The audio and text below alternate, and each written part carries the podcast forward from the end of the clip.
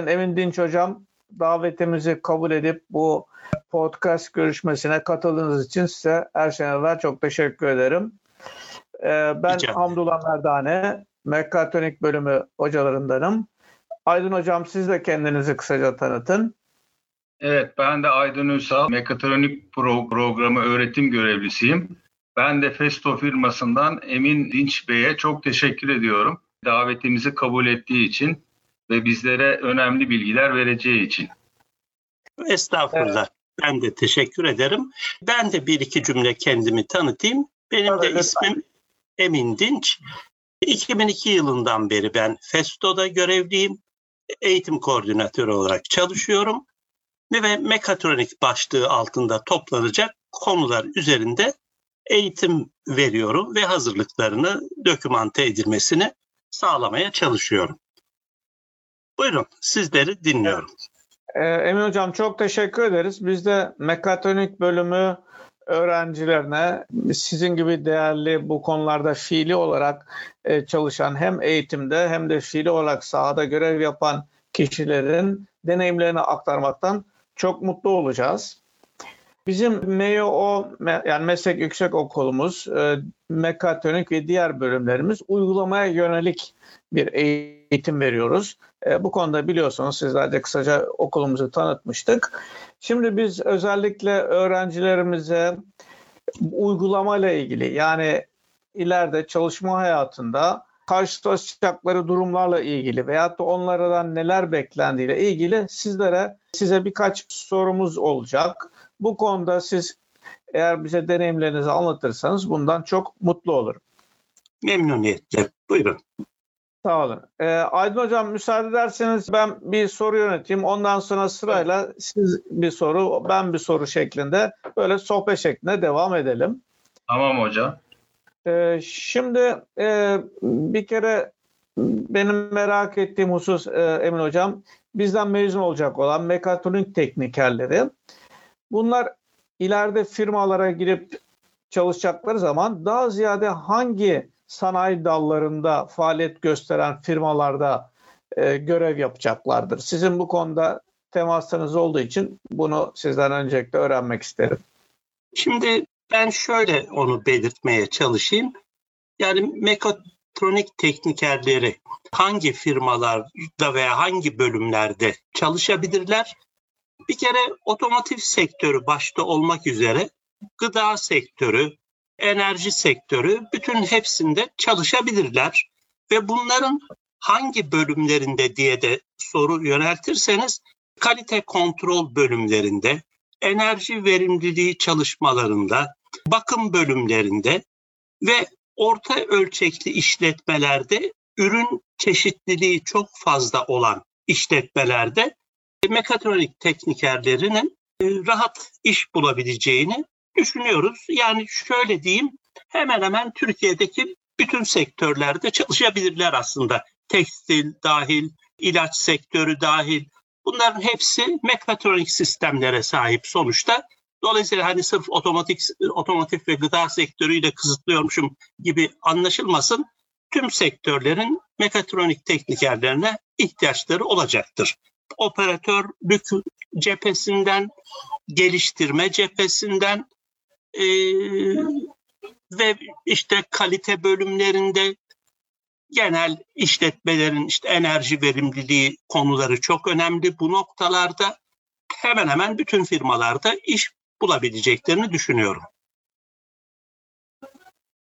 Ee, Emin Hocam çok teşekkür ederim. Evet düşünüldüğü gibi çok geniş bir faaliyet alanına sahip mekatronik bölümü öyle diyeyim ve vermiş olduğunuz örneklerde aslında hakikaten heyecan verici ve ne kadar kendilerini geniş bilgiyle donatmalarını gerektiğini gösterir. Aydın Hocam sözü size veriyorum. Sizin soracağınız soru olabilir mi? Var mı? Tabii tabii. Ben de şunu sormak istiyorum. Öğrencilerimiz bize sık sık soruyorlar ve çok merak ediyorlar. Mekatronik teknikerleri yani mezun olduktan sonra mekatronik teknikerleri sanayi firmalarının beklentileri nelerdir? Yani bizim mezunlarımızdan firmaların beklentileri nelerdir? Kısaca özetleyebilir misiniz hocam? Tabii. Şimdi o konuya ben şöyle bir yaklaşım getireyim. İki farklı cepheden ele alabiliriz mekatronik teknikerlerden olan beklentileri. Birincisi tasarlanmış, kullanılan makinalardaki çalışma yapısını ve içlerindeki yazılımları anlamaları, bu makinaları kullanabilmeleri, gerekiyor ise bu makinaları programlayabilmeleri, makinaların bakımını, onarımını yapabilmeleri. Bu hazır makinalar. Yani firma almış, kullanıyor. Bu e, makine üzerinde derin e, bilgi edinmesi gereken kişiler olmasını bekliyor ve beklenti bu. İkincisi ise mevcut makinalar var fakat bir takım ihtiyaçlar gelişiyor. Bu gelişen ihtiyaçlar doğrultusunda bu makinalara bir donanım eklenmesi ya da bir yazılım ilavesi yapılması gibi noktalarda beklenti olabilir. Ben tabii teknik cepheden şu anda konuşuyorum. Dolayısıyla iki cepheden ele almak mümkün. Belki yeni makine tasarlatılır demek biraz daha e, bir tık öte bir adım ileri olabilir. Fakat mevcut makinaların kullanılması ve mekanizmanın anlaşılabilir olması, müdahale edilebilir olması ve mevcut makinalara icabında bir iyileştirme, bir ilave vesaire gibi konuların dediğim gibi hem donanım hem de yazılım yönünden yapılması gibi bir konuda beklentiler olduğunu düşünüyorum. Evet, çok teşekkür ediyoruz Emin Hocam. Hamdullah Hocam buyurun sizin sorunuza geçelim.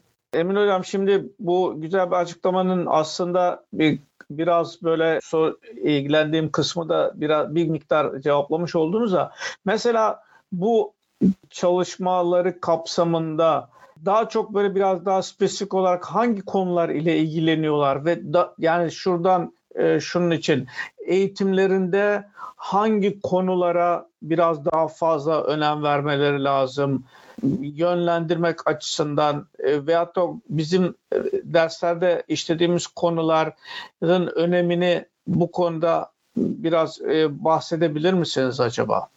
Tabii. Şimdi onu da ben şöyle size izah etmeye çalışayım.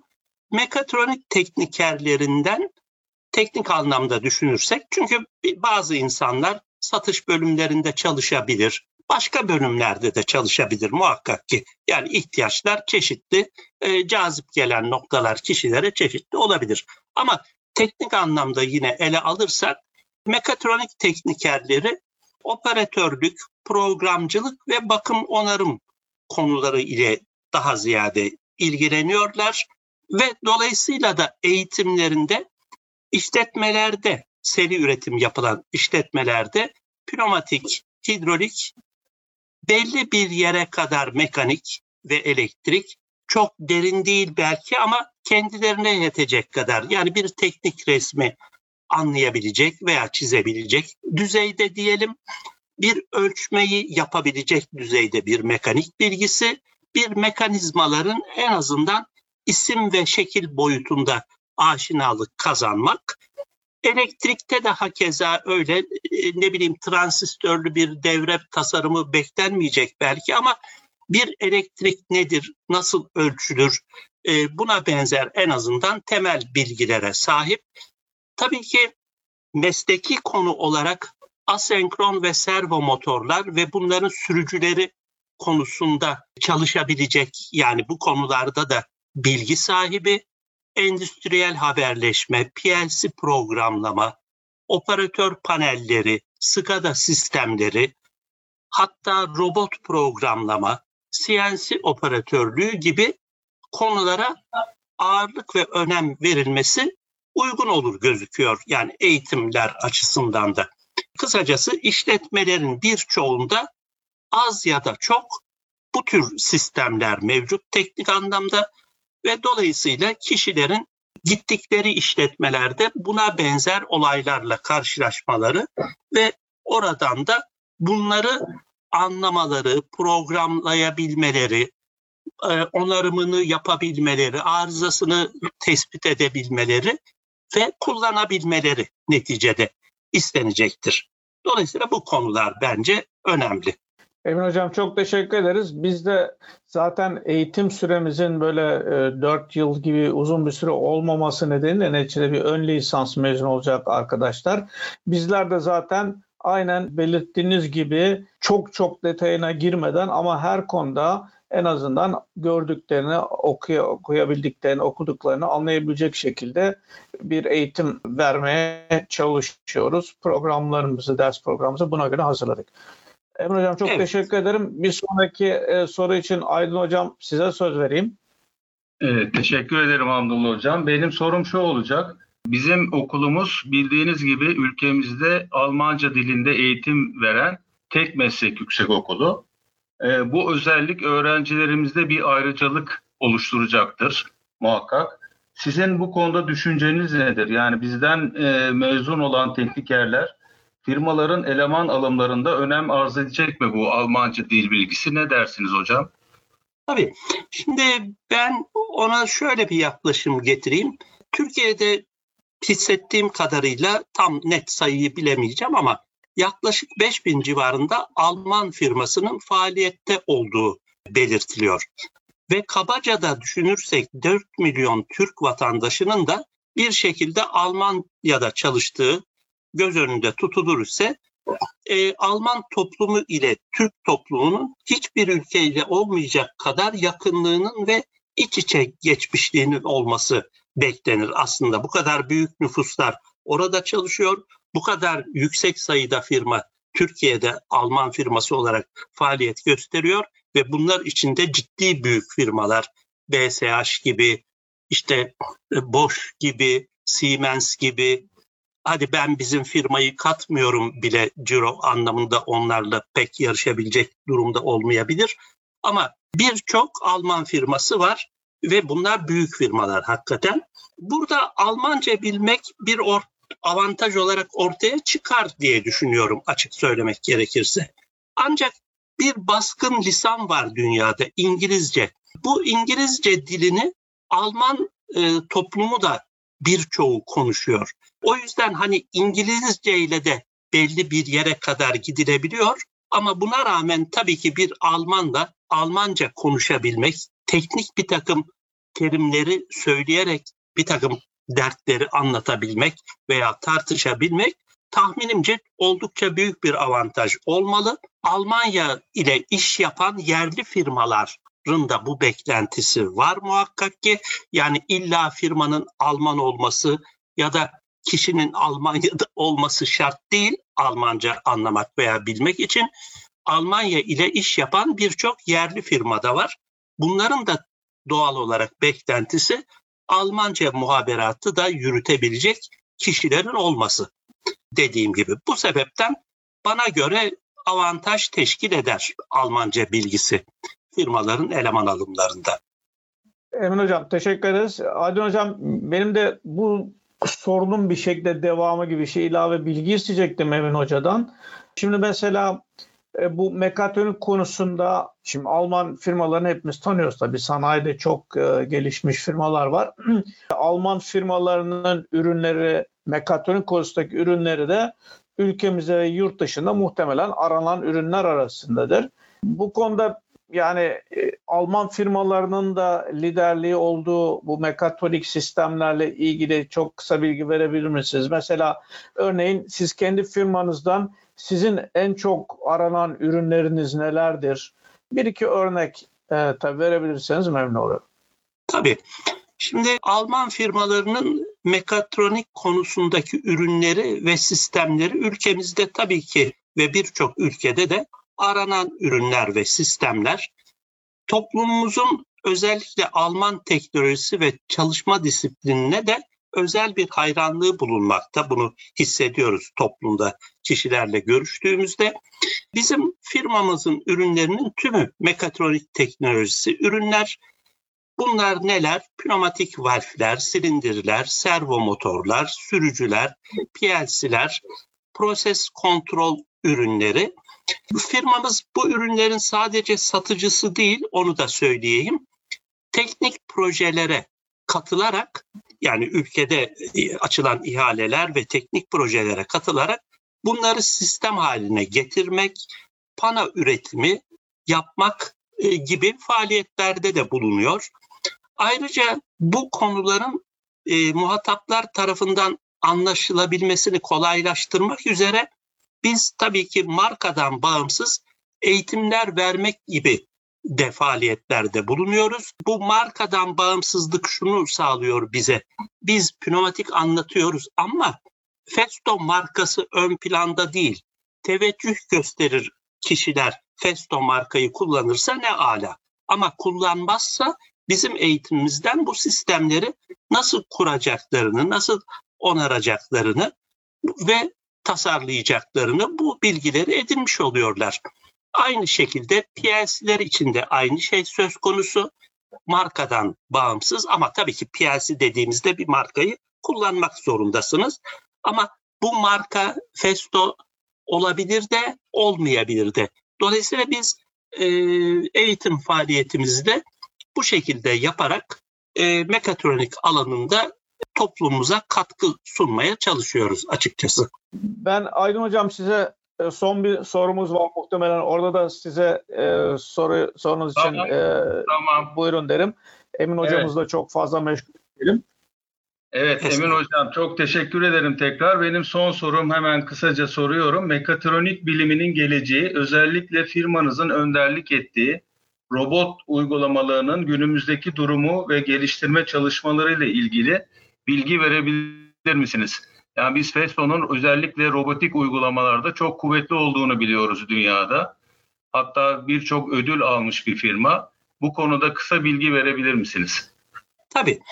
Şimdi şöyle diyelim, robot denildiği zaman doğal olarak aklımıza ilk işte yürüyen ve kısmen insanı andıran bir yapı geliyor olabilir. Fakat robotların iç yapılarına baktığımızda içlerinde kullanılan ana parçalardan biri servo motorlar, sürücüler, eksenler, buna benzer bir takım malzemeler. Malzeme taşımak ve benzeri işler için ise daha ziyade yani bir de o kısmı var robotların. Tamam kendi hareketler yapıyor, sağa sola dönüyor, bir şeyler oluyor ama bir de malzeme taşıma ve benzeri işleri yapması da bekleniyor. Bir paketi alıp bir yerden bir yere götürecek filan. E, bunlarda da pneumatik enerji kullanılarak bu işler yapılıyor. Tutucular, vantuslar e, neticede kullanılıyor. Bu parçalar ayrı bir şekilde de çalışıla, çalışabilir sonuçta ve düşünülen robot şeklinde de olmayabilir. Ama yine de robotturlar. Yani dolayısıyla e, robotu sadece hayalimizdeki yürüyen bacağı olan, kolu olan bir şey olarak düşünenler robotik sistemler esasında. Burada konu bu sistemlerin sadece kendilerine öğretilmiş olanı mı yapacak yoksa yapay zekaya sahip olup gelişen bir duruma göre kararlar verip vermeyecekleri bu tür bir zeka olmalı mı bu sistemlerde olmamalı mı veya olursa ne faydası olur diyelim. Ha, bu noktalara yaklaşmak, bu işleri yapabilmek altyapıda da bazı teknolojilerin geliştirilmesini gerekli kılıyor düşünceme göre. Bu çerçevede firmamız örneğin programlanabilir valfler, haberleşme protokollerini tek yapıya indirecek bir takım elektronikler, OPC-UA gibi isimler alıyor bu tür yapılar. Enerji tasarrufuna katkıda katkı sunacak şekilde akıllı şartlandırıcılar, akıllı vakum jeneratörleri, akıllı sensörler, bulut üzerinden programlanabilir servo sürücü yazılımları buna benzer geliştirmeler yapma yönünde faaliyetlerini sürdürmekte. Bunlar işin endüstri cephesi. Bir de hani kendi firma otomasyon kabiliyetini göstermek üzere işte uçan kuşlar, efendim konuşan robotlar, tamamen full pneumatik e, veya elektropneumatik diyeyim hadi. Kaslar, kas denen bir takım mekanizmalarla yani silindirin kas şekline dönmüş bir yapılarıyla çalışan e, bir takım robot gene insan görünümlü robotlar buna benzer şeyleri de gücünü ispatlamak için yapıyor. Yani sanayi anlamında değil, ben bakın bu teknolojilere sahip veya elimdeki teknolojilerle böyle şeyler de yapabilirim demek için. Ama sanayi cephesini düşünürsek dediğim gibi programlanabilir valfler, efendim enerji tasarrufu sağlayacak şekilde şartlandırıcılar, akıllı vakum jeneratörleri bunlar çok büyük çapta enerji tasarrufu sağlayacak olaylar firmalara. E, zaman biraz da enerjide tasarruf etmeye dönük. O yüzden hani bunları da zikrettim. Tek valf ama o valfi programlayıp istediğiniz işi yaptırabileceğiniz valfler bunlar da ne sağlayacak firmalara? Şunu sağlayacak. Bir adet parça stokta bulunduracak. Hep aynı parça. Maksadı neyse alıp yerine takıp sen diyecek 5'e 2 valf ol tek bobinli. Bir başka yerde diyecek ona sen kısma valfi olarak görev yap. Ama taktığı parça hep aynı olacak. Dolayısıyla bu da bir avantaj sağlayacak bir teknoloji. Bu tip şeylerde geliştirme çalışmaları yapılıyor ve bunlar sırayla günlük hayata işletmelerde alınıyor e, diye belirtebilirim. Peki çok evet. teşekkür ediyoruz. Sağ olun Emin Hocam. Rica ederiz. Rica ederiz. Emin Hocam çok teşekkür ederiz. Bu özellikle bu geleceğe dönük bahsetmiş olduğunuz konular çok enteresan tabii ki ve gelişme de çok hızlı şekilde oluyor. Hakikaten e, bunlara yetişmek çok zor. Ancak sizin gibi direkt bu işin içinde olan değerli elemanlar, değerli kişiler sayesinde bizler de bu konularda e, kendim yeni bilgilerle kendimizi donatıyoruz. Aydın Hocam başka başka sorunuz var mı bilemiyorum ama Emin Hoca vakit ayırdığı için ben kendisine çok çok teşekkür ederim. İlerideki zaman içinde de kendisiyle muhtemelen e, daha görüşmelerimiz olacaktır. E, kıymetli deneyimlerinden de biz ve daha ziyade öğrencilerimiz de faydalandırmayı da düşünüyoruz. E, ben kendi adıma ve meslek yüksek okulumuz adına Emin hocama çok teşekkür etmek istiyorum. Aydın hocam size veriyorum ben. Ben teşekkür ediyorum. Bu değerli bilgilerden umarım öğrencilerimiz de çok faydalanacaktır. Ben kendilerine başarılar diliyorum. Çok teşekkür ediyorum tekrar. Çok sağ olun. Ee, bize de bir yer ayırdınız. Biz de sizlere teşekkür ederiz. Ee, bir destek olabilirsek ne mutlu bize. Çok teşekkür ederim. Emin Hocam e, ayrılmadan e, bu e, kaydı bir şekilde Aydın Hocamıza herhalde ileteceksiniz değil mi? Tabii hocam. Şimdi ben kaydı kapatıyorum. Stop your recording diyorum. Ve bu kaydı e, kısa bir süre içinde gönderirim. Tamam, Önce benim tamam. bilgisayarıma inecek sonra yollayacağım. Tamam. Tamam. Peki. Çok teşekkür ederim. Rica Oldu ederim. Hocam tekrardan çok teşekkürler. Hadi Benim, iyi akşamlar. Sağ olun. Evet, evet Emin Hocam bu şey bir şey söyleyecektim ben. Bu oyun e, 23'ünde biliyorsunuz servo motorlar ve sürücüler orada bir e, problem yok değil mi hocam? Ha, yok yok hocam şu an için bir problem yok. Saat 12'de yap.